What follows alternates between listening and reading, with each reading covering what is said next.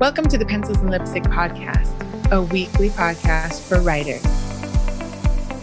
Grab a cup of coffee, perhaps some paper and pen, and enjoy an interview with an author, a chat with a writing tool creator, perhaps a conversation with an editor or other publishing expert, as well as Kat's thoughts on writing and her own creative journey.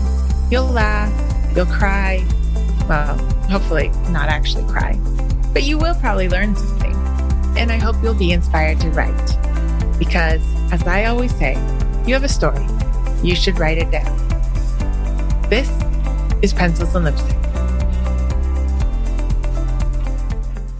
Hello, writers. This is Kat Caldwell, and you are listening to Pencils and Lipstick. Today is August 11th, as I write this, 2022. We are on episode 144 of the Pencils and Lipstick podcast. We are almost to our third birthday. Um, lots of things are happening these days, both you know in my life and in the publishing world. Quite a there's like a big lawsuit going on in the states where we might just see the big five become the big four, or the big four become the big three. Or maybe let's just like have one publishing company for the entire world, or break them all up into 10. I don't know. There are lots of opinions out there on Penguin buying Simon and Schuster. Maybe it's the other way around. You can tell how much I have paid attention to this. I've been around for a couple different conversations and people's different opinions about it. But um I don't know. I you know, my philosophy is as I try to stick to, there's nothing I can do about it. Um, I understand people's different points of view on whether it might or might not be good. I think, especially for the authors who are signed with those two companies, they're probably nervous and wondering what it will, you know, mean for them. And for that, I do not blame them. I would be as well. Um, as an indie author, you know, it's good to know what's going on in the traditional publishing world um, it does affect us still, I believe, but um, you know, we can keep going on our merry way, writing and publishing as they sort of figure that out. I think um, one person was correct that it it might influence the Amazon market space um, because there, at least this writer's opinion was that it will sort of set Amazon up to to have to license themselves as a publisher. You know, they're not technically part of the big five, but they should be in this person's opinion. And I don't know. Once again, guys, I don't really have an opinion. Now, there are certain things to look out for. You know, Amazon does hold a large piece of the pie. Um, and in my personal life, and it's always a subject of conversation in the indie world, just Amazon um, in general, and its role in our lives. So, yes, that everything affects us, right? So, the gatekeepers, as some of us call them, those in the publishing industry, um, they're still the gatekeepers, right? They have big publishing houses and most of the publishing houses then have smaller publishing houses and you still need a literary agent for most of them you know. They still pick and choose and it can feel really arbitrary though i'm sure i'm sure i'm sure they have their reasons and their whys and their know-hows on why they're picking certain books. Um, you know they pay these advances. We were wondering the other day like how do they make money? Because everyone complains about the advances that they give out. They always give out you know kind of these giant advances to people because of their celebrity almost. Like the people who don't need the advances you know? You know who i mean. Like these big names they're usually nonfiction. They're usually some sort of memoir. Um, but i guess the public eats it up and uh, i guess they'll sell the books. Um, there's speculation that they don't make that money back. But I don't know because a business can't stay in business if they don't make their money back, right? So, but there is this sort of argument constantly on if they would pay smaller advances, they could publish a lot more people. you know, they talk a big game about diversity and opening their doors to new writers and all that. But the truth is, that their doors could be wider if they didn't pay such giant advances, if they gave smaller slices of the pie to more writers. But again, I have no control over that. There are quite a few different small publishers, and if you guys are looking to be traditionally published, um, there's nothing wrong with being published with a smaller press. Um, you know, there's you don't have to be published by the big five to make it anywhere. You don't have to be published through a press to make it anywhere. There's lots of, lots of success that we can see on both sides, and there are still lots of writers working two jobs on both sides of the aisle, right? Whether you are traditionally published or indie published, there's a lot more that goes into it than a contract or query letter or uploading it to Amazon.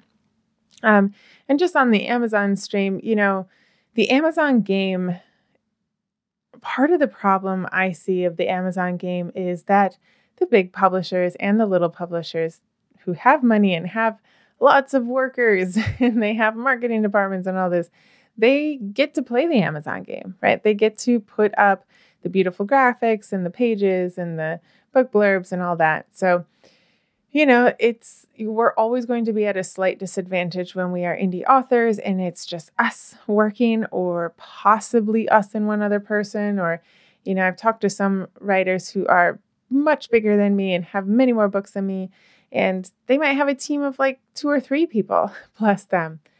But that's as big as I've ever talked to. So I don't know, there might be other indie authors out there that have a bigger team, but that still doesn't compare to a big publishing house or even a small publishing house. So, um, you know, being the small business people, as indie authors are, we're going to constantly be at a slight disadvantage.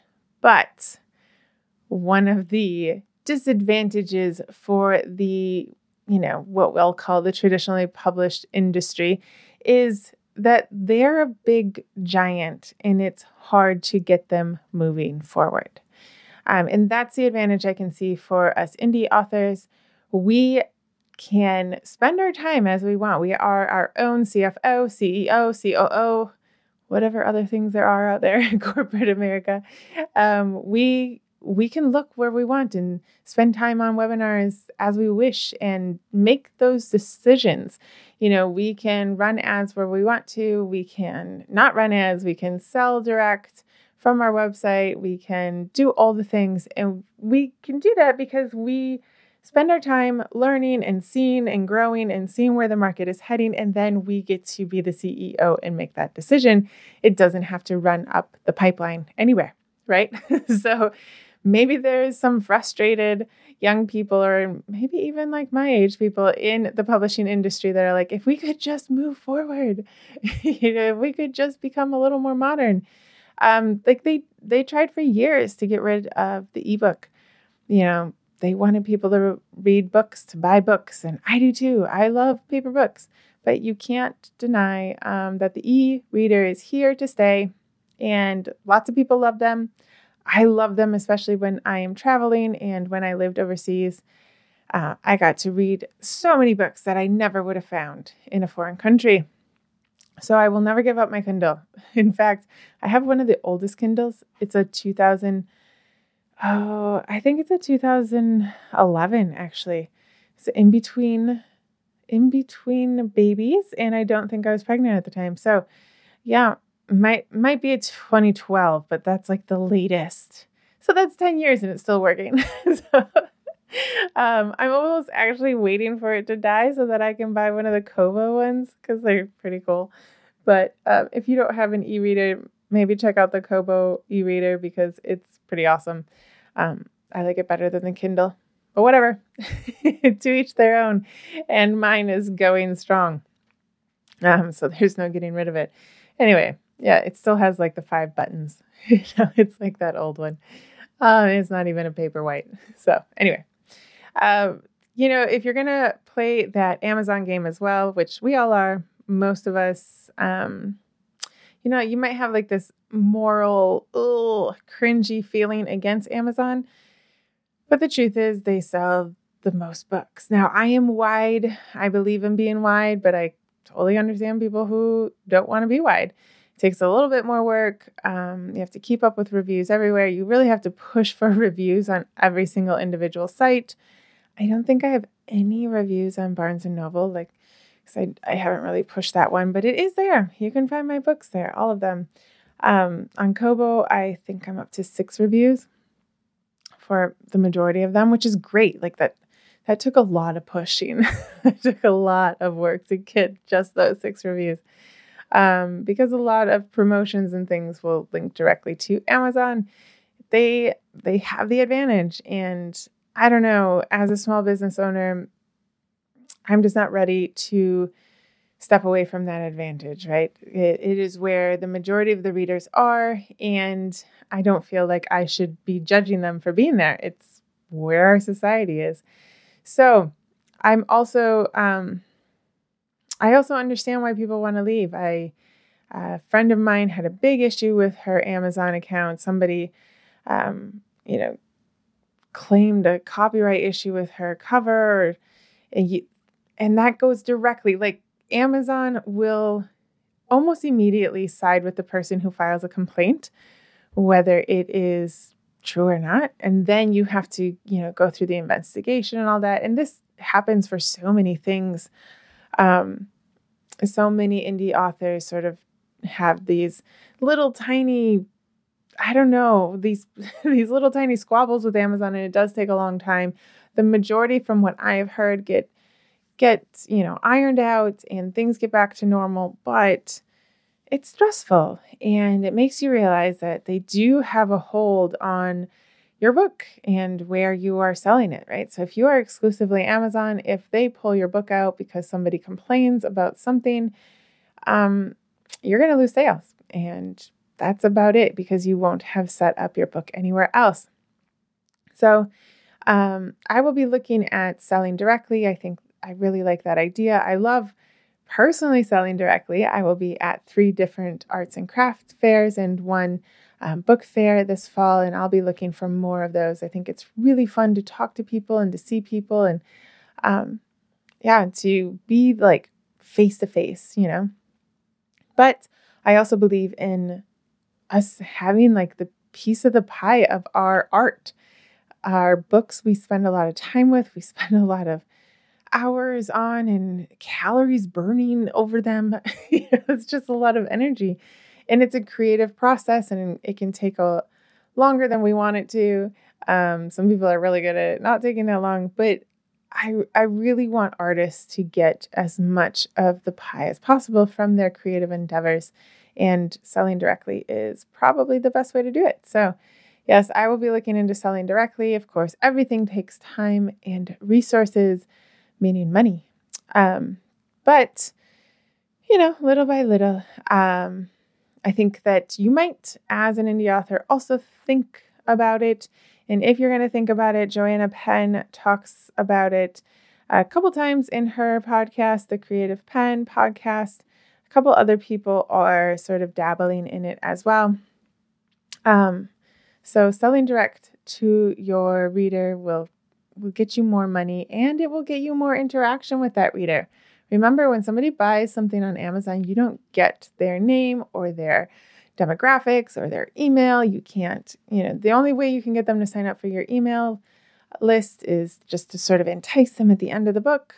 Um, you don't have any access to what that person is like, um, which I think is interesting because, like, maybe I'm targeting the wrong ideal reader. You know, if, if I could just get some information on those readers, it does, you can, you just have to go out and find them and pull them. And it, it's a lot, a lot of work, right? As, that's what we do as indie authors. We work a lot.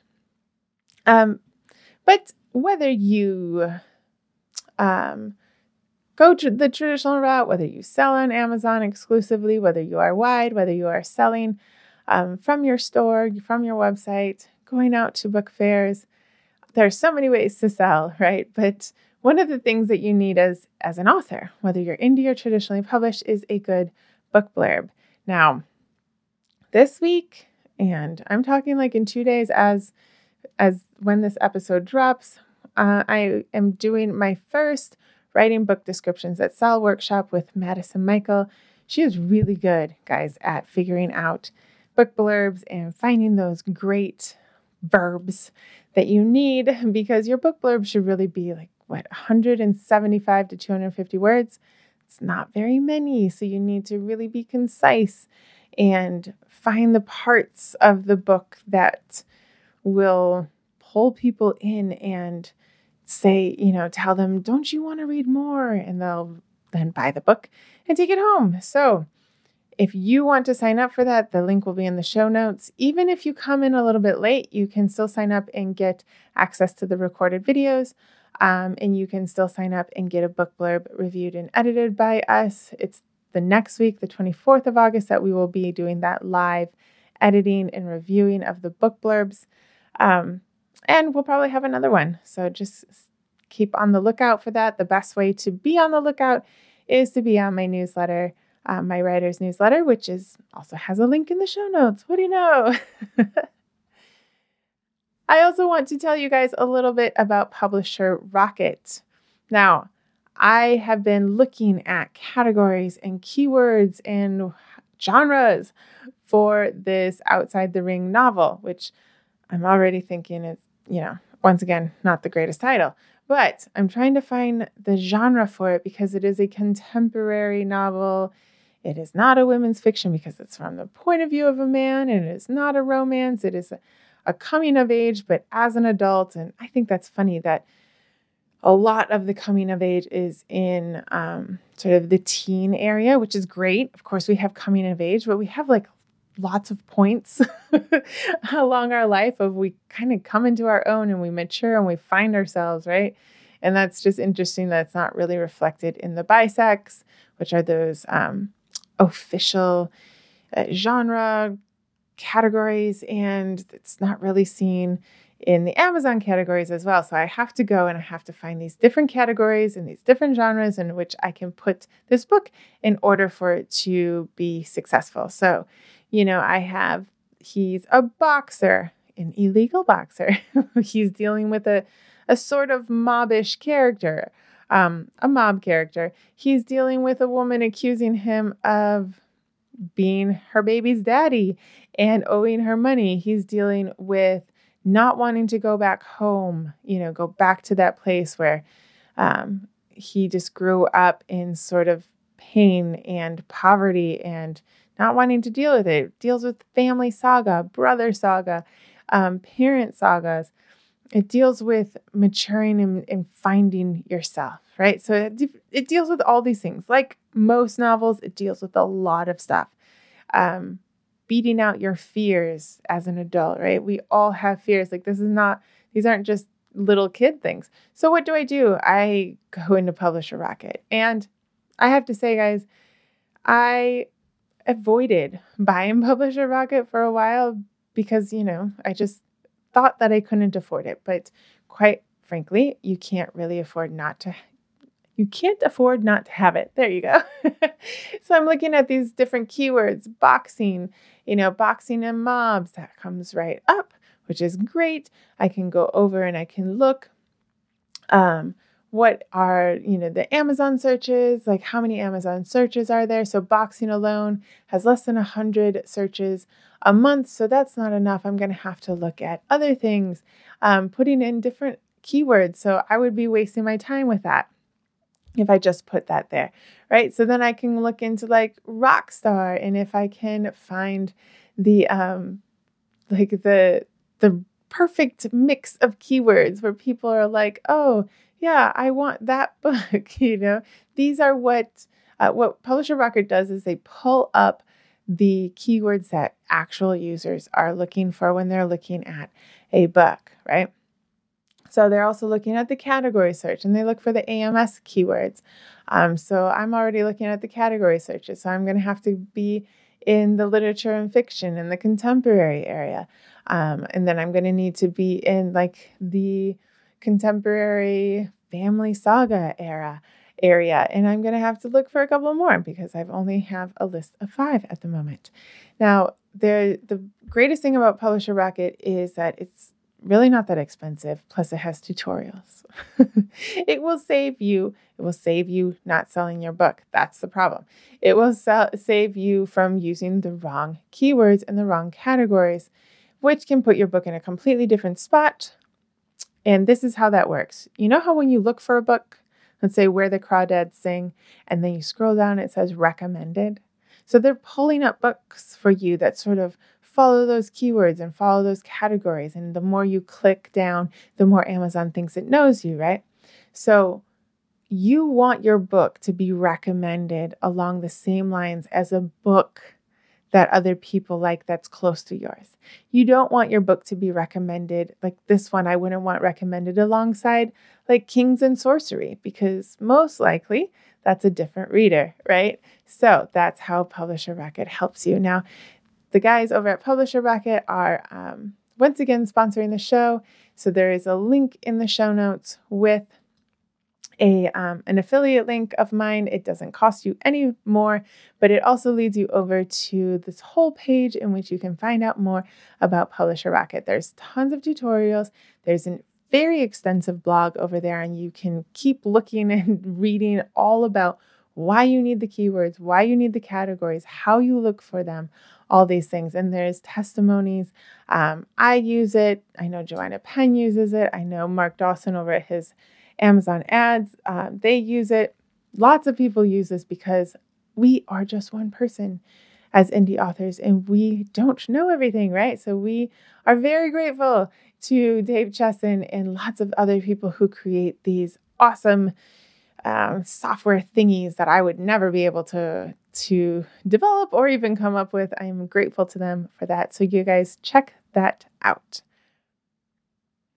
In other news for me, well, there's just no other news, guys.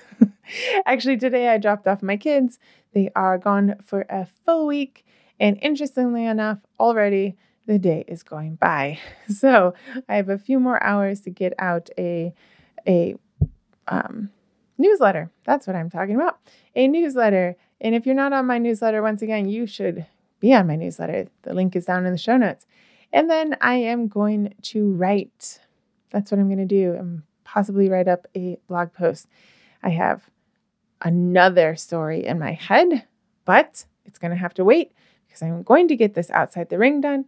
Then I am going to move over to Dowser. And I know that I keep saying this, but you guys are keeping me accountable.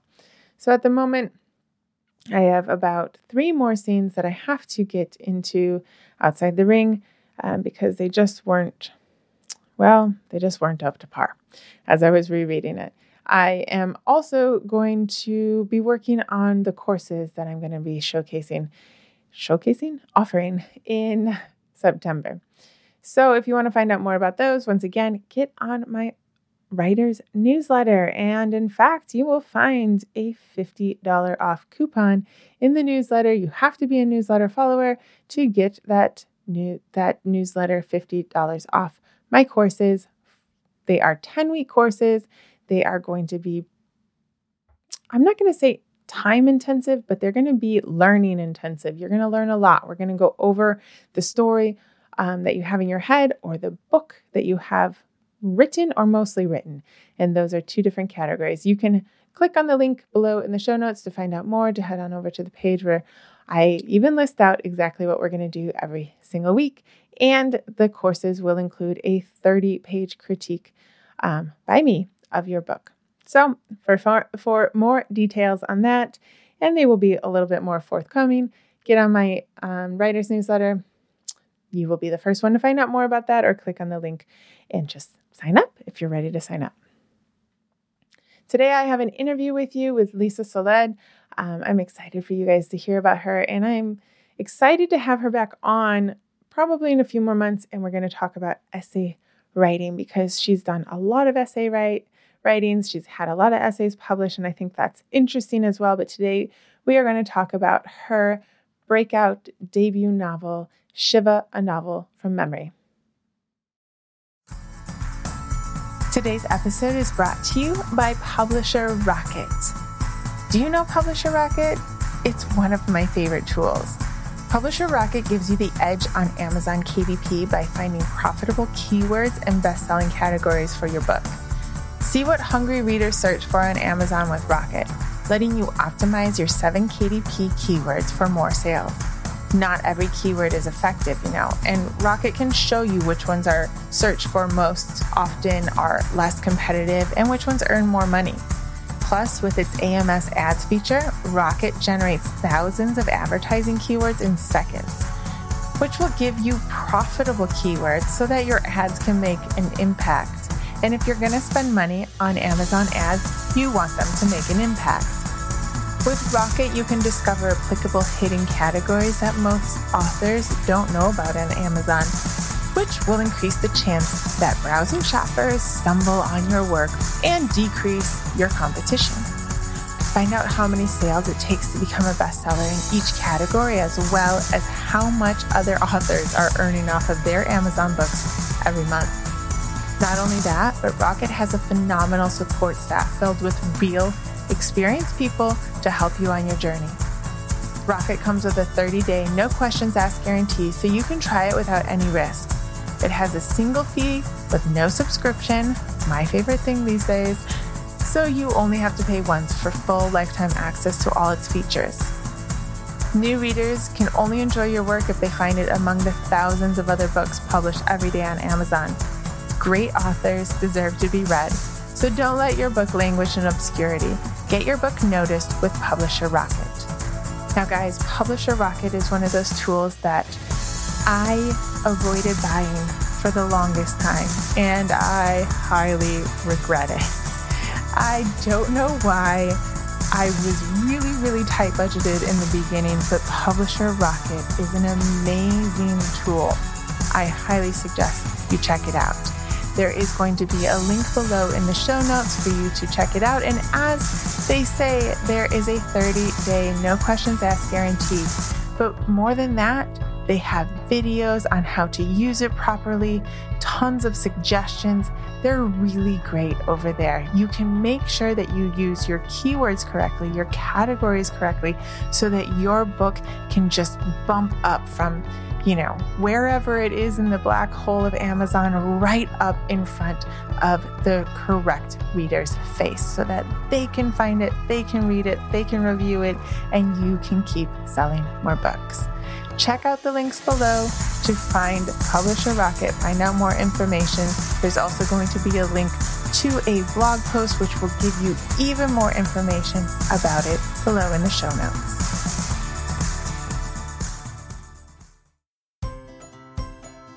Today I have with me Lisa Solod.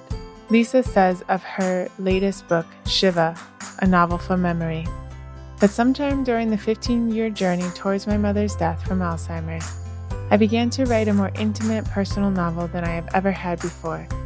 Shiva is subtitled A Novel from Memory because it builds on the real pain of the events, but allowed me to step back and imagine the life my mother could have had rather than the one she did, Lisa said. This is Lisa's debut novel, though she is no stranger to writing. She has worked as a newspaper journalist, has written several nonfiction essays and short stories. She's featured in many anthologies, and she has written four other novels who have been shortlisted for several novel fiction prizes.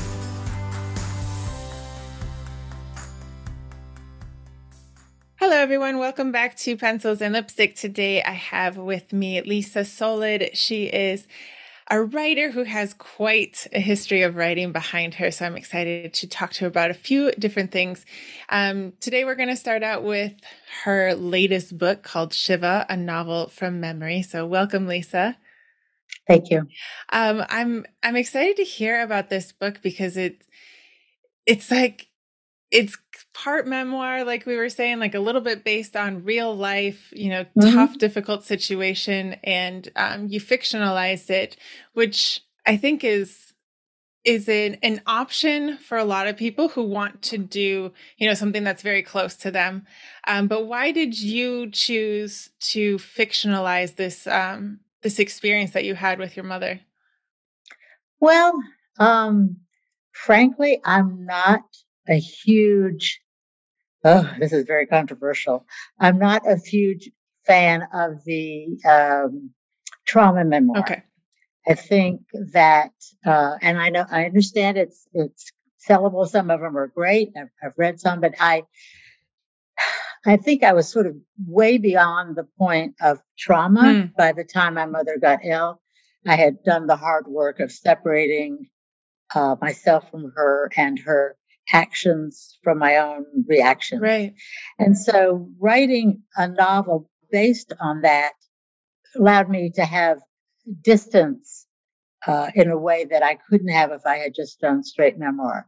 I wanted to, because I wrote it over the period of time that she had the disease, which was quite extensive, I wanted to be able to look over Mm. it and uh, think about the things, the things that would come to me. And, and I, one of the things that's very prominent in the book was how she would have felt had she seen what was happening to her. Ah, And the more I thought about it, the more I thought about her past life, her present life, what was no longer her future life.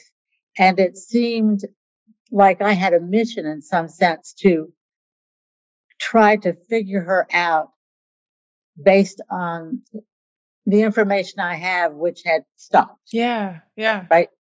So, um, and I really like books that talk about science and faith and history and they, they put those things into a novel. Um, Marianne Wiggins, I love her. Rebecca Goldstein.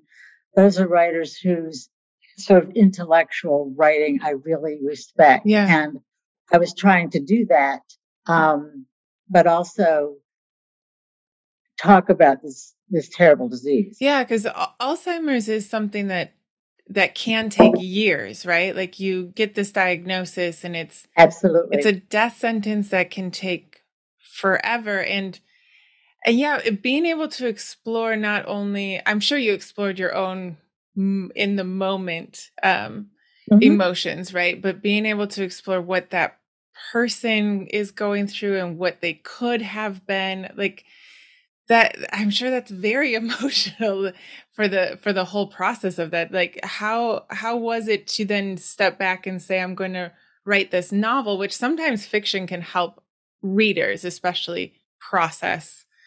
I think so. Yeah. I think so. I, I- I really do. Um, the moment my mother was diagnosed, I realized that there would be no future for us in any traditional way. Yeah. You know, no terms of endearment. Oh, I'm so sorry situation, no reconciliation. And I had to just accept that. I couldn't dwell on it. I couldn't worry about it. And so that's when I began to think about, all right, how are we all reacting to her? How is she reacting to us? What's left inside?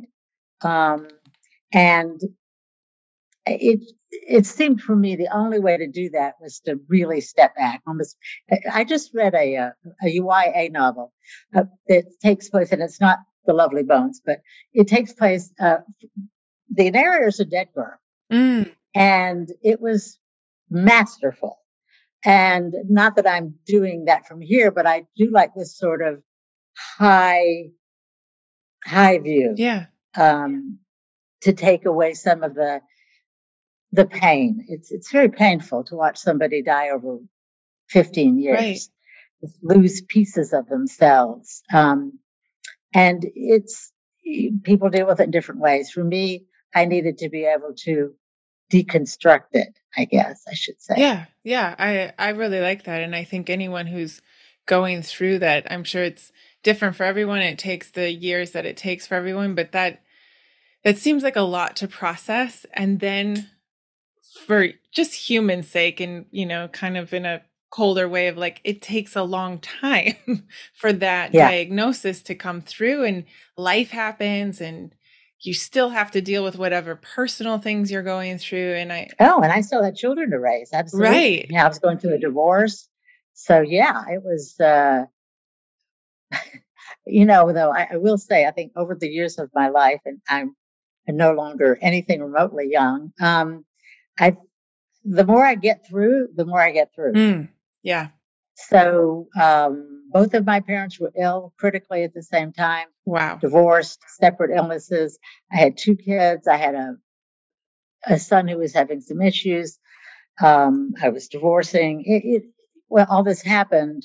So, um, I just had to make myself competent uh, in a way that, that got me through it. Right. I, you know, there was no there was nothing else to do. I, there wasn't an option uh, to not do it. So I had to make decisions about her life. She chose to stay where she was.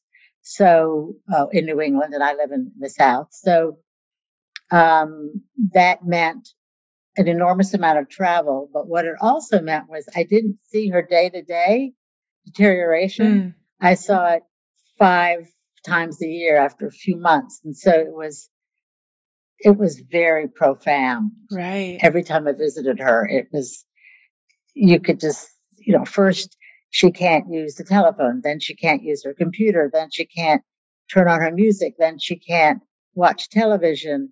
Um, and then it just goes and goes and goes. And each time those things happen, you have to deal with them differently. You have to deal with, with the person differently. So, um, it's, it's, it's a challenge. Right, right.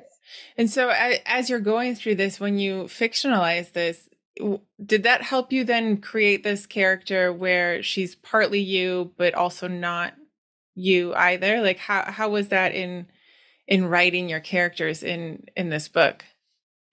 Yeah, she's, uh, she's maybe my best me.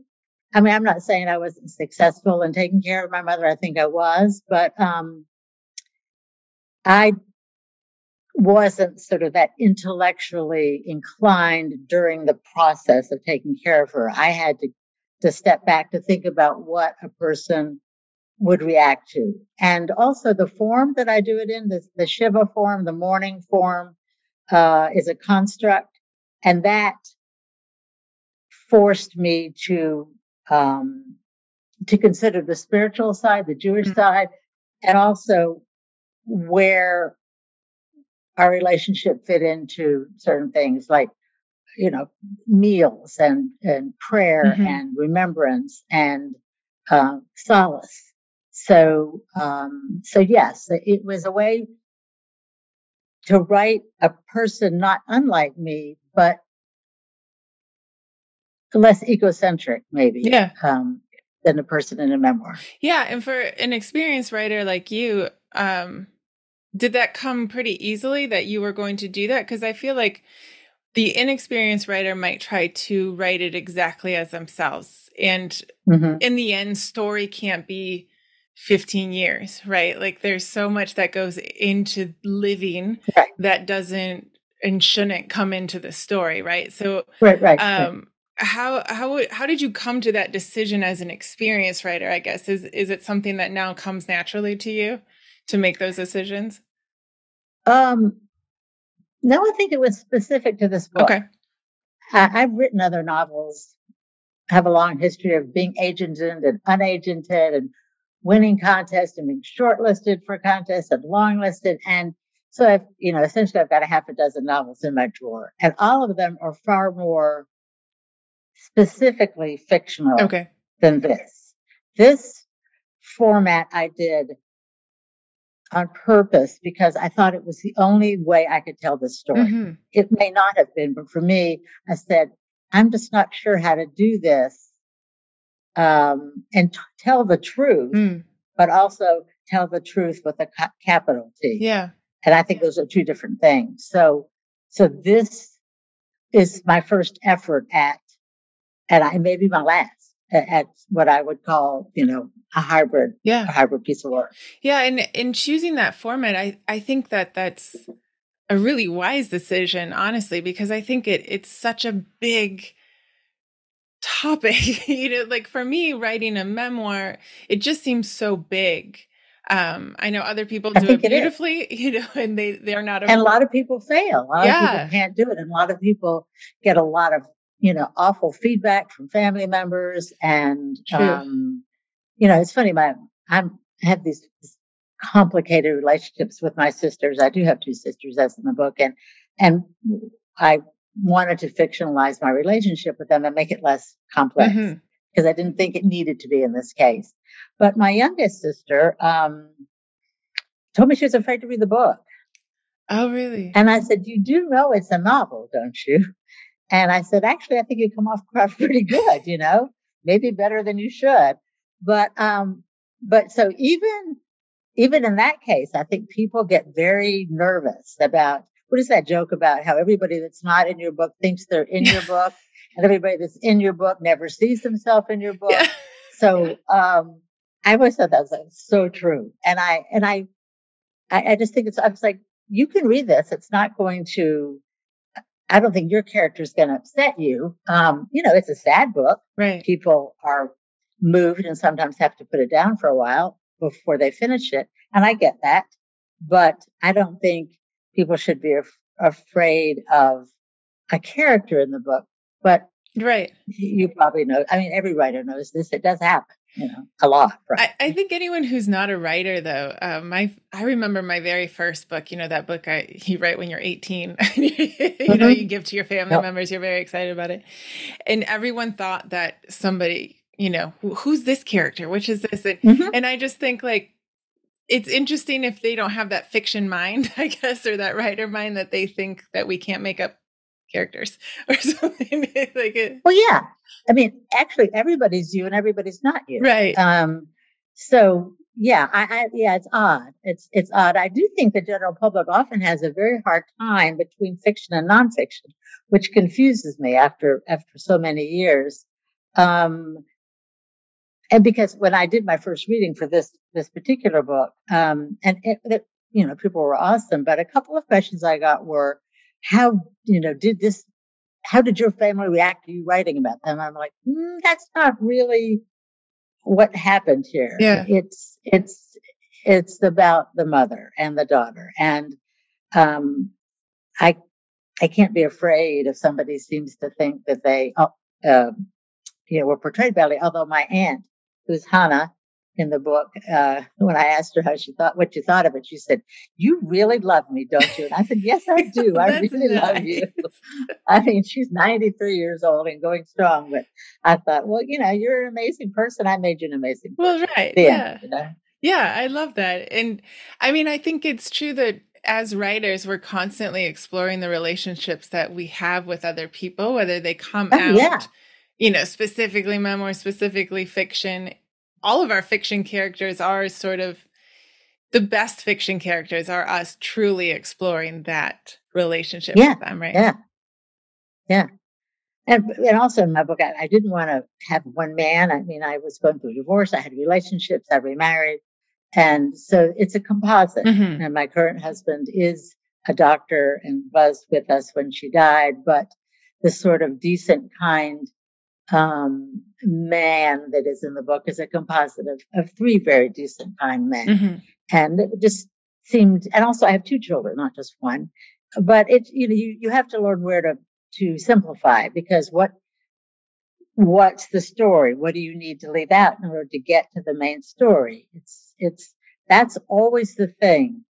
Um, I sent this book out to an agent probably five years ago in one of its earlier incarnations. And he wrote back and said, You need to cut 10,000 words. And I was like, What? That's a lot. You, what? and so I put it away. And about a month later, I looked at it and I thought, wow, he is right. Okay. And he was. Okay. He was. It made it a much better book. Um, so it's, it's hard sometimes to know you get so, you know, wedded to your darlings, as they say, but you do have to kill them. You have to kill your darlings. You have to pull stuff out. I learned that in journalism. Right. You have to write it and then pull it out. And sometimes the fifth paragraph of a story is the first paragraph, and sometimes it's the end. And you can't be wedded to every word, but you can then make sure every word you do keep in counts. Yeah. Yeah, because what you said before is like the it's the story that counts, right? And I think um as we grow as writers, especially when we're new, like I, I still consider myself new, but realizing that what it starts out to be might not be at all what it looks like by the end because like you said you have to simplify. What is the story? Do i have to have all the characters especially if you're basing it off of something you live through like right do i have to have all the kids can i just condense them into one you know Sure, because yeah. like you said it's the relationship between the mother and the daughter that you want to get across to the reader Well, you know, I was a one of the maybe 50 semiotics majors in the country when I graduated from college. And um, one of the things, uh, it was reading linguistics, writing. One of the things that one of my professors said was, you should always start a novel not knowing where you're going. oh Don't have it so complete. Of course, this lit, lit fic, you know, which is what I write, but don't have it so structured that your characters can't surprise you. okay And, and the ending of this novel came late and, and, and it ends before the beginning oh that's because of the, of the prologue. So, um, but I felt like I needed to end it on a beautiful, hopeful moment, even though that was gone. yeah So I think you need to allow yourself to explore what your book is telling you while you're writing it. Don't, you know, don't be so um closed off and say, it's got to be this and it's got to be that. I think it's going to teach you stuff. yeah So Yeah, absolutely. Um, so you said that you worked as a journalist before, and I, I did. from your bio, you've written a lot. Have you always wanted to be a writer? Is that what you sort of set out? Yes. From the time I was able to put a pencil on paper. My mother actually has a two and a half page book that I started when I was eight, uh, that I also illustrated. Nice. but, and it's called Why is God Dead? Um, and it was because of that Time magazine cover, which you're way too young to know about, but it was about Nietzsche and Yeah. philosophy and, and she kept it, which is delightful. It's very silly. Um, but yeah, I, I always knew I was going to write and I was, I was always good at it, but I needed to be a lot better, but I, I, I, I had something, I think, some way of looking at the world, some way of thinking about the world that was different to many people that I knew. And I just figured that was it. I was also a big reader, really, and I still am. Yeah, if you're reading Nietzsche, reader. even if it's time article at eight, you you definitely have a different way of looking at the world than most eight year olds. I would say. Well, it's not, I'm not to make myself super intellectual. I was just really curious. Right. And my parents, to their credit, um, had a huge bookshelf full of Salinger and Updike and Bellow and Roth and, and, you know, just great stuff. And they were very, you know, they were very Fitzgerald, Mhm. so, they- you know, in their, in their passion and their anger and everything. Um, but also very cultured. And so I was exposed to so many things so young that, um, it just made me think about things differently. I, I know that I read some books way too early and I did reread them, but, um, there was just a wealth of, of knowledge in my house that I absorbed. Yeah. I just did in a way that not everybody else in the house did. So, and that's okay. I mean, I, I, and I sort of try to pass that on to my kids too, like, you know, have bookshelves and, and let them pick what they wanted out of it. I never censored anything that they read, never told them that they were too young or it was too complicated. So, Yeah, I seem to remember like uh, now we have all these genres, and perhaps they were around yeah, in the eighties, it's but kind of overwhelming. yeah, it? it's like you said. I just read a YA. Like I never would have thought of it like that as a kid. It's only now No. as I just, Well, see, I never had one. I'm so old. I never had one.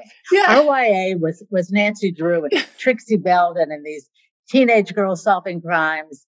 It was maybe one or two other things, but we never had this whole genre that was just for us. right. Um, so you go from reading sort of childrenly books to grown up books, and there wasn't, um, you know, there also wasn't YA fantasy and YA witches and and uh, and this and that, and you read sci-fi that the grown-ups were reading. It wasn't sci-fi for for your specific age group, but you know, I like I grew, you know, my kids grew up with YA fiction, Harry Potter, Ellen Hopkins, et cetera, et cetera, but um, but I didn't, and so I read other stuff because that's what we had. Right. Right. It's whatever was on grandma's shelf, quite honestly, as your parents dragged you to visit, you know, like. Oh, absolutely. Oh, yeah. One of my most pivotal books I found in my grandmother's bookshelf called Hooray for Me. And it was this incredibly obscure, it might not have been obscure when it was written, but Jewish novel. And I read it every summer I went to visit her. And I really should try to find it. I don't know what happened to it when she uh, when she died, but it would just it was just one of those things that every someone I went to visit her, I would. It was formidable. So, yeah, yeah, yeah, yeah. So did you start out as a journalist? I guess. Um, I did. I, I, I, think yeah, exactly. I think I was very worried. So I, I, I graduated college, and while I was graduating college, my parents split up, and um, I I had been very lucky. My father, you know, this is of course back when college was a lot cheaper. He had saved money for his girls to go to school. And then they split up and it was very acrimonious. And I was going to get an MA, um, but I couldn't justify it mm. and I, I couldn't ask them for anything. So I real that was, you know, my real break was really at 18 leaving and I just, I didn't feel comfortable. And so I looked for for journalism jobs, mm-hmm. and after six months of doing PR, I found a, a job as an assistant editor of Boston Magazine. Oh wow! I was living then. So, and it was very heady times, late seventies. So, um, and I got to do some really great stuff. And then I I went on and to another publishing company and did a lot of editing and and writing. So, um, so yeah, that taught me a lot. Yeah. About discipline and and conciseness and I edited a lot of writers who were much better known than I was, which also taught me that wow. you could make something better and they'll like it. And that helped me when I was edited. So that was good. Yeah. So then I did a lot of freelancing. I did a lot of book reviewing. Um, and then I got married and had babies. so uh, I did some more freelancing, but I also started back writing fiction a lot more. And that was when I wrote uh, my first book, which wasn't published, but did get me an agent at the time. So I sort of did that in between my babies. But um, I was living in a small town. My husband then was a professor. We made very little money, but we didn't need a lot. Right.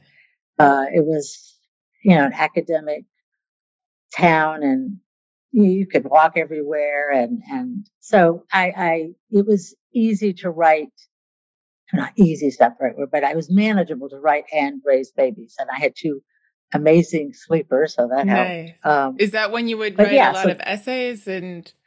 No, no, I did. So I did. I started writing short stories and novels and yeah. started publishing a bunch of short stories. And that went on for some time and writing novels and getting, you know, this close and yeah. that close. And then, um, oh, right, when Barack Obama was running for president, I got very involved in his campaign. Okay. I had then moved to a larger town and I was just gobsmacked by these young kids. Yeah.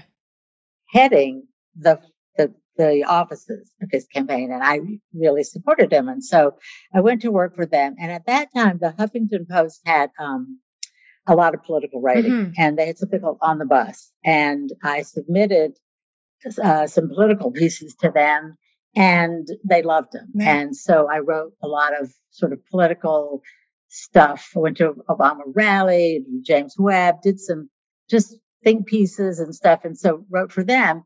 And then I branched out into more personal writing, essay mm-hmm. writing, but a lot of it was political. So I did that for a while for a different bunch of different sites, uh, many of which have, have or some of which have closed down now. But um, so that went on for several years.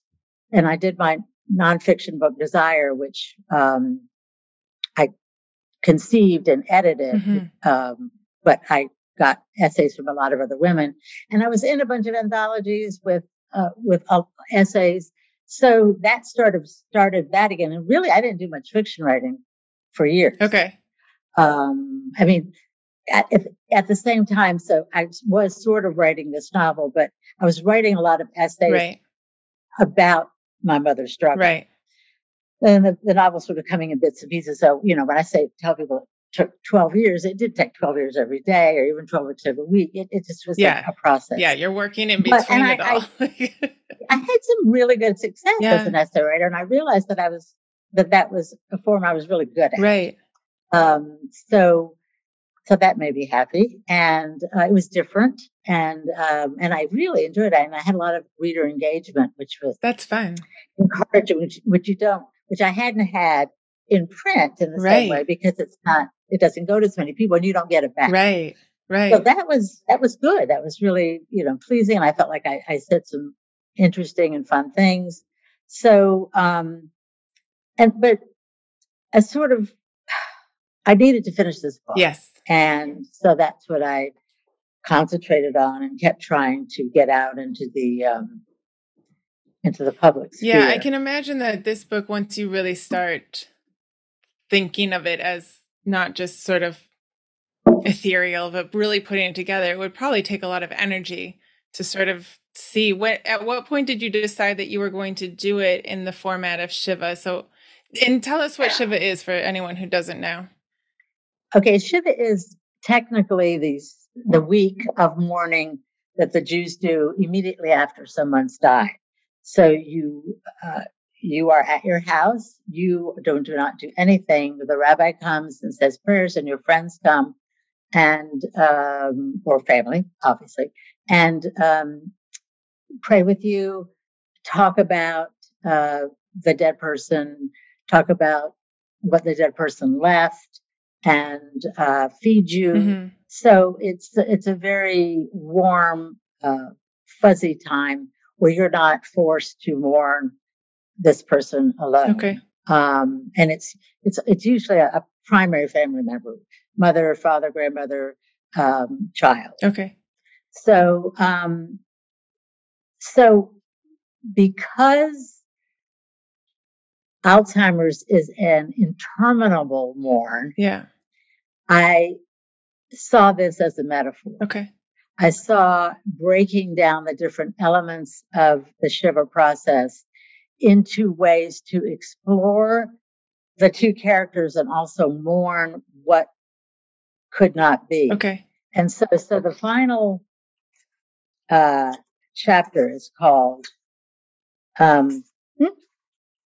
"The Statements of Comfort for Those Who Remain Behind." Mm. Um, one of the things that's really pivotal, pivotal in Judaism is when someone dies, you are supposed to fill the hole that they left. Oh wow.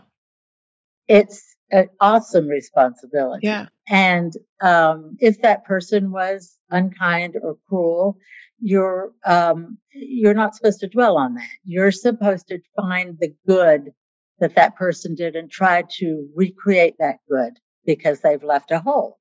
And my mother was, uh, for all her issues, brilliant, beautiful. She taught me how to arrange flowers. She taught me to appreciate art. Appreciate art. Uh, I have many of her beautiful things around my house. She volunteered. She was very political, a huge reader. So I, I felt that those things needed to be carried on Yeah. by me as much as I as I could. Yeah. Um, and so um, you mourn, and, and also Shiva is very um, concrete in the sense it's finite. You are not supposed to, Jews do not support interminable mourning. Mm. You- It needs to be done, it has to be done, but you must then, even if you're sad, even if you're crushed, you must still move on and continue life because otherwise you haven't done the imperative, which is Right. which is to continue on and and and be the light. Um, so I wanted to bring in that Jewish aspect of it, also the Jewish aspect of honoring thy mother and father, Yeah. despite uh, their their flaws. That's a big topic. Um, it's a huge topic, and I know people don't always agree with me, Right. and and I can That's I can deal with that. My sisters did not feel that. Hmm. Uh, they wanted to blame her for so many things. And I said to them, we cannot blame her anymore. Yeah. She cannot be reached with our blame or our sadness. She is gone. So what happened until this moment is done. Right. And you just have to choose the, the way to go on after that thing I can or not. And I Yeah. chose going on. I mean, I had, I had to, I had kids and stuff, but I wasn't going to break myself. But I, I, I also needed, I needed to feel like that I did the best by her that I could, Yeah. Yeah, I can see that. that I had not abandoned her. Um, even though in some ways she had abandoned me, Right. I did not want to live with that. Hmm. I, I couldn't, I couldn't live with that. So I, I really like this idea in this world that seems a little bit more chaotic. I don't know if you think that too, but I, I feel oh like Oh my God, it's chaos every day. the world is chaotic and this it- sounds really grounding to me. It doesn't sound easy at all. Um, but to be able to find that space, especially when someone's gone, to to be able to move on, that sounds very nice and maybe not easy again, but but yeah, being able to have a process in which to do that, not just claim that you've moved on, but a process in which you and f- have reasons for doing it. It, it seems like a very nice way. Well, Format, I mean, I-. There's something very orderly about Judaism, Yeah. but I don't think it's it's always that easy. I mean, I do say in the book that grief it's its own has its own timetable, yeah, and I and I think it does. You know, and, and nobody can tell you how long Right. to grieve or how, but there comes a point, and and this is made in the religion where it's no longer productive. It's it's destructive, right. and so it's destructive to you um, because that person's gone. Yes. Yeah. Oh, absolutely. Yeah. And anybody around you. yeah. Um, and so the prayer, the Kaddish that you say when somebody dies is about honoring God. It's Mm. not about death.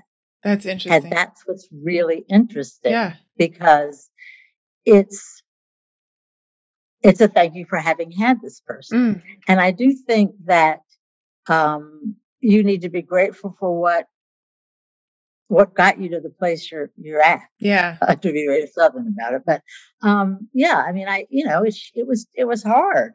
A lot of things were hard, but But it's it just was. But it You is the of have to figure person that birthed you. Yeah, I mean, they do have an influence Oh on my you for the better or for the worse. And to be able to, I like that idea of filling the whole of what's good and not dwelling on the bad. And I can see this book. I haven't read it yet. It's in the mail somewhere, but I can see it as I would have sent you a copy. um, how how it can help anyone, in, whether it's Alzheimer's or you know whether the person is um, been gone for a while or not. A different way to think of mourning, a different way of thinking and processing death and losing somebody. I can see that that this book would help. I think it. I mean, I, I do think it's a unique view. Mm-hmm. Um, I you know I have had great response from people.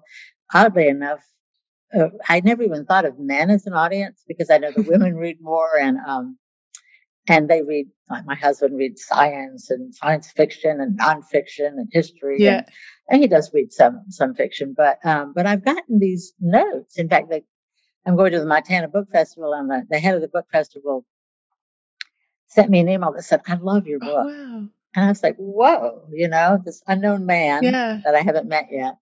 Um, so that was really, really That's good. And I do have several friends who are going through or have gone through this whole Alzheimer's nightmare. And and my take is different. It's it's it's bigger and smaller Mhm. than Alzheimer's, but um, but I do think it's it's helpful to read things that might resonate Yeah. if you let them. yes, yes. So- Uh, is this the first book that you uh, really intertwined faith and the story?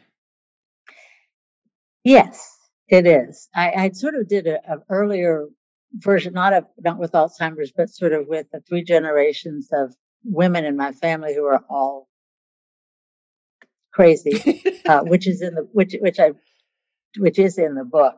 I had experimented with that uh, and written a novel, and I thought it was really good. Uh, but again, it was uh, it didn't make it to publication. So um, I thought, all right, well let's let's make this even bigger. Mm-hmm. And and I and I I've noticed the older I get, it really started when I had my children with my non-Jewish husband and um, decided to raise them Jewish. But um, I just got. I mean, it's not like I keep kosher and you know go to temple every every weekend, but I'm I really do feel like like Judaism is for me a, a complete way of living. Mm. It's it's a way of looking at the world mm-hmm. and people uh, that is absolutely informed by the tenets of of this faith that I was lucky enough to be born into. So, um, and I think uh, my rabbi once, a rabbi once said to me, you know, you don't practice Judaism, you live it. Mm. And, and I, and he was right. And I thought, okay, I, I get it. I can do that. That's what I, so especially for uh, Reform Jews, I mean, social justice, uh, racial equality, um, the whole abortion issue, it seen from a Jewish perspective is quite different than seen from some other perspectives, obviously. Mm-hmm. So, um, so I've, I've, and I also found that, um, that, that the, the biblical imperative, uh, imperative to, to, honor one's parents helped me get through yeah. this whole thing. Yeah. So, so yes, I really uh, like, um, extremely important. I like for, for anyone listening to see like I, I almost feel like you're showing religion in a different way and just the structure of living, like you said, like it's not practiced, it's lived, just as an insight into possibly dealing with the world.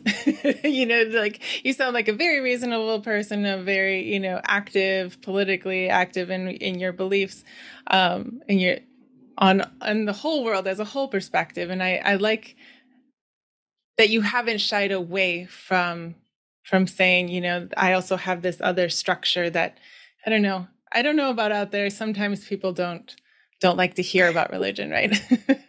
well, they don't because because it's been mangled. Yeah. Um, you know, look at Jimmy Carter. I mean, if ever a Christian there was, that's Jimmy Carter. He lives his Christianity. He doesn't force it on anybody else.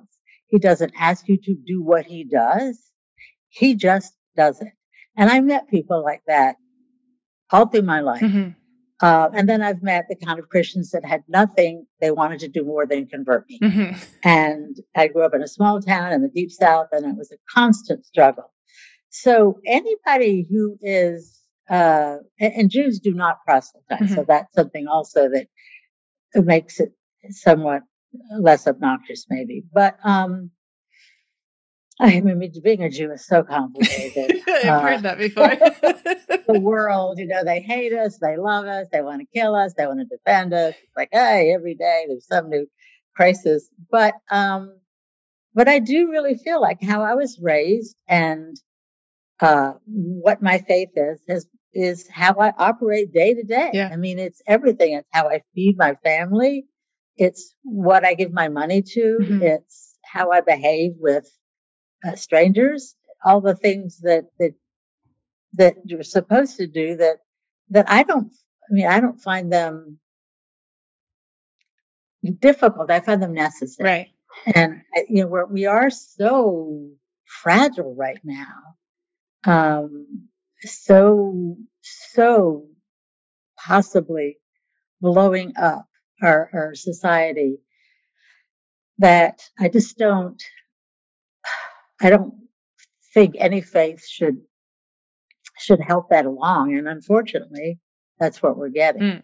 Yeah, I just think you you've taken on two maybe not controversial but big topics and put it into one book and i i commend you for that i think it's a it's and it's a little book too it's, it's not very it's kind of skinny it's not a it's not a tome. It's not it's the not, stand by Stephen King. It's not long gone with the wind or anything.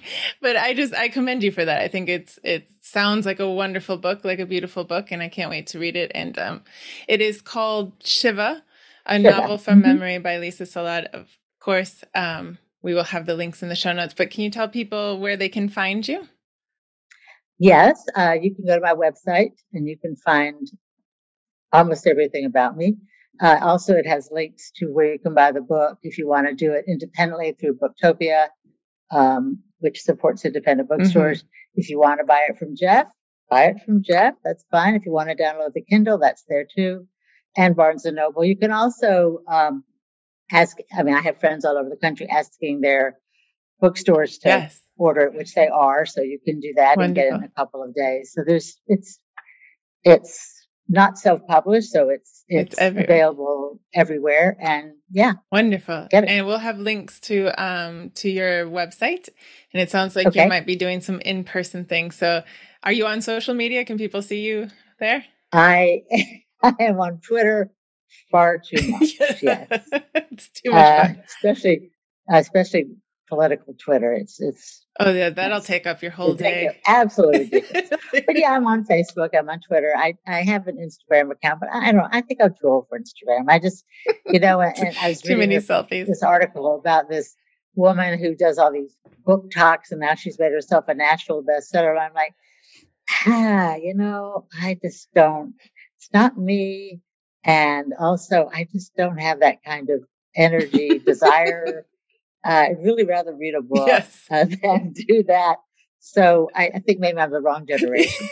yes, we should do what we are most comfortable with because then other that's that's well, what's going to work. We'll right? See. So, well, thank you so much, Lisa, for coming on uh, the oh, show. Oh, thank you for having me. It was delightful. I think you're great. So thank you so much, and I'd love to know what you think about the book when you read it. And I loved your question, so thank you very much.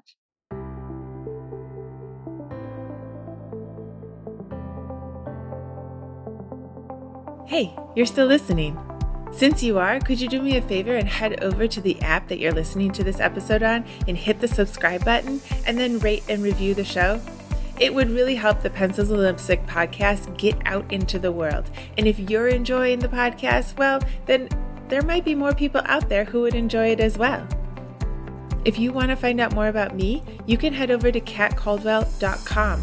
I have my story over there, my books, my interactive journals, my one on one coaching information, and information on my creative writing community membership group. If you're looking to write a book or you are a writer and you just want to find out more about how to write, how to publish, how to format, how to market, and all the things that go into being an author these days, check out the membership group. There is a 14 free day trial that you can try it out, get into the masterminds, find out all the goodies that we are talking about in the group. I would love to see you there.